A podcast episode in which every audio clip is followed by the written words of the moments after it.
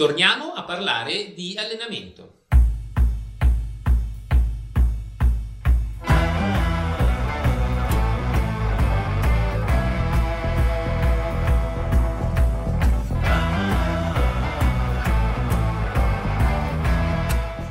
Amici di 365, buongiorno e benvenuti a questo nuovo appuntamento con l'allenamento.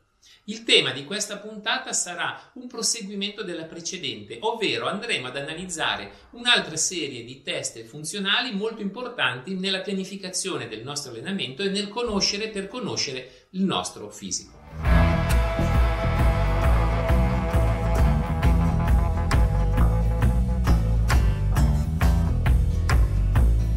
Nella puntata precedente abbiamo parlato del test con coni e delle volate sui 10 secondi, test di entrata per avere un primo quadro del nostro atleta.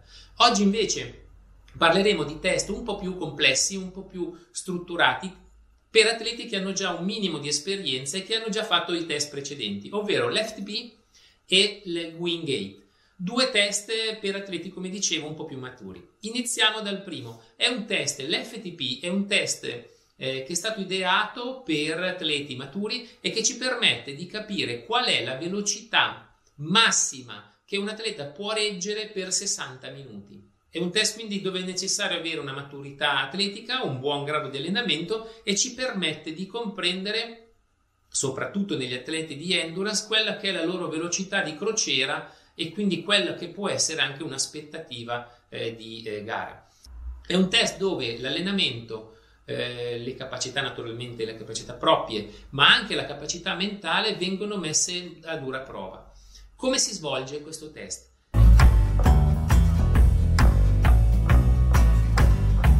Naturalmente è un periodo di riscaldamento, almeno di una ventina di minuti, dove cercheremo anche, dove cercherò di portare i nostri atleti ad un livello di intensità sempre maggiore, quindi un riscaldamento che mi porterà magari anche a fare delle brevi, delle brevi eh, progressioni fino ai livelli di soglia, in modo tale da preparare il nostro motore. Dopodiché 20 minuti di lavoro alla massima velocità possibile. È chiaro che soprattutto nei primi casi ci sarà un inizio un po' forte e poi c'è un certo decadimento. Quello che però mi serve è capire la velocità media, i watt medi e la frequenza cardiaca media di questi 20 minuti. In questo modo cosa capirò? Capirò se ho fatto il lavoro bene, perché se ho una frequenza cardiaca media troppo bassa significa che il mio atleta non ha espresso il massimo possibile. Quindi frequenza cardiaca media che generalmente si attesta ai livelli di soglia, velocità media e, e watt medi. Questi mi danno i veri eh, riferimenti del, nostro, del motore del nostro atleta, di quella che è la sua capacità. Il test Conconi ci dava un elemento, un valore di soglia congelato lì. Riportandolo su questo test mi permette anche di capire eh, qual è il delta che ho. Se è sempre più vicino al valore di soglia dato dal test Conconi, abbiamo un atleta veramente allenato. Più questo si allontana da quel tipo di, di valore, più il mio atleta avrà dei problemi su cui dovremo lavorare.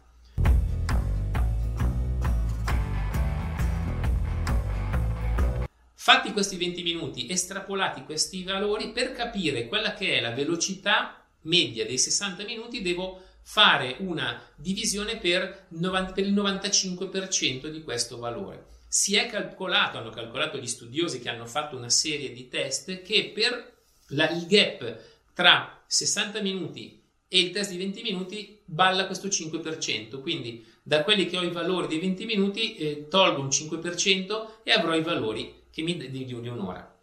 In questo modo io avrò anche dei valori di riferimento, come dicevo prima, per capire se il mio allenamento sta dando i frutti desiderati oppure no.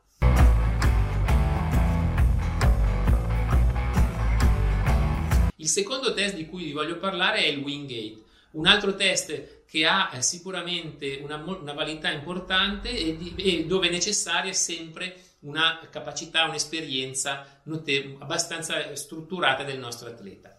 Che test è? Sono 30 secondi alla massima velocità da ripetere 3-5 volte a seconda del grado di, di, allenamento del nostro atleta e del suo livello. È un test che ci permette di capire la sua capacità eh, aerobica lattacida, le volate in, in, su strada, le volate in pista. Se torniamo invece al nostro lavoro, a quello del mountain bike, capiremo che nel cross country, quindi nelle partenze nelle cross country, negli slanci per staccare qualcuno, ma soprattutto nelle volate e sono presenti per la vittoria, questi valori entrano in grande interesse, così come entrano eh, prepotentemente nelle, nelle, PS enduristiche. Quali sono i valori che mi danno questo test? Questo test mi dà la sua la capacità la tacita dell'atleta, mi dà anche in questo caso un picco eh, di forza massima che non, è, che non è come quello delle 10 secondi, sicuramente un pochino più basso, e mi permette però di capire meglio quella che è la curva di, di, di discesa più il delta fra il picco massimo e il valore che ho alla fine del test è ridotto, più avrò un atleta che ha una capacità tacita e una resistenza anche di questo genere sicuramente interessante. Se torniamo alla nostra gara di enduro, è chiaro che se io ho 1000 watt vuol dire che prendo lo strappo alla grande, ma se alla fine arrivo a 500 vuol dire che a metà del, dello strappo io non ne ho più e soprattutto dopo, quando ricomincerò a, a girare, a, a guidare, sarò finito. Idem, strappo veloce nel cross country, devo, sta- devo, staccare il mio atleta, magari ho lo spunto, ma se poi non riesco a tenere questo spunto per 20 secondi, l'altro mi raggiunge. Quindi questo test mi dà questa fotografia molto importante. Con questa seconda puntata abbiamo concluso il eh, lavoro sui test, abbiamo lavoro, adesso conosco meglio eh, ogni, ogni mio atleta, con la prossima puntata andremo a vedere come applicare questi test negli allenamenti eh, in, eh, sia in palestra che in bicicletta. Ma come dicevo sempre, adesso andiamo a farci un bel giro in mountain bike. Ci vediamo la prossima volta. Ciao dal vostro Marco Tagliaferri.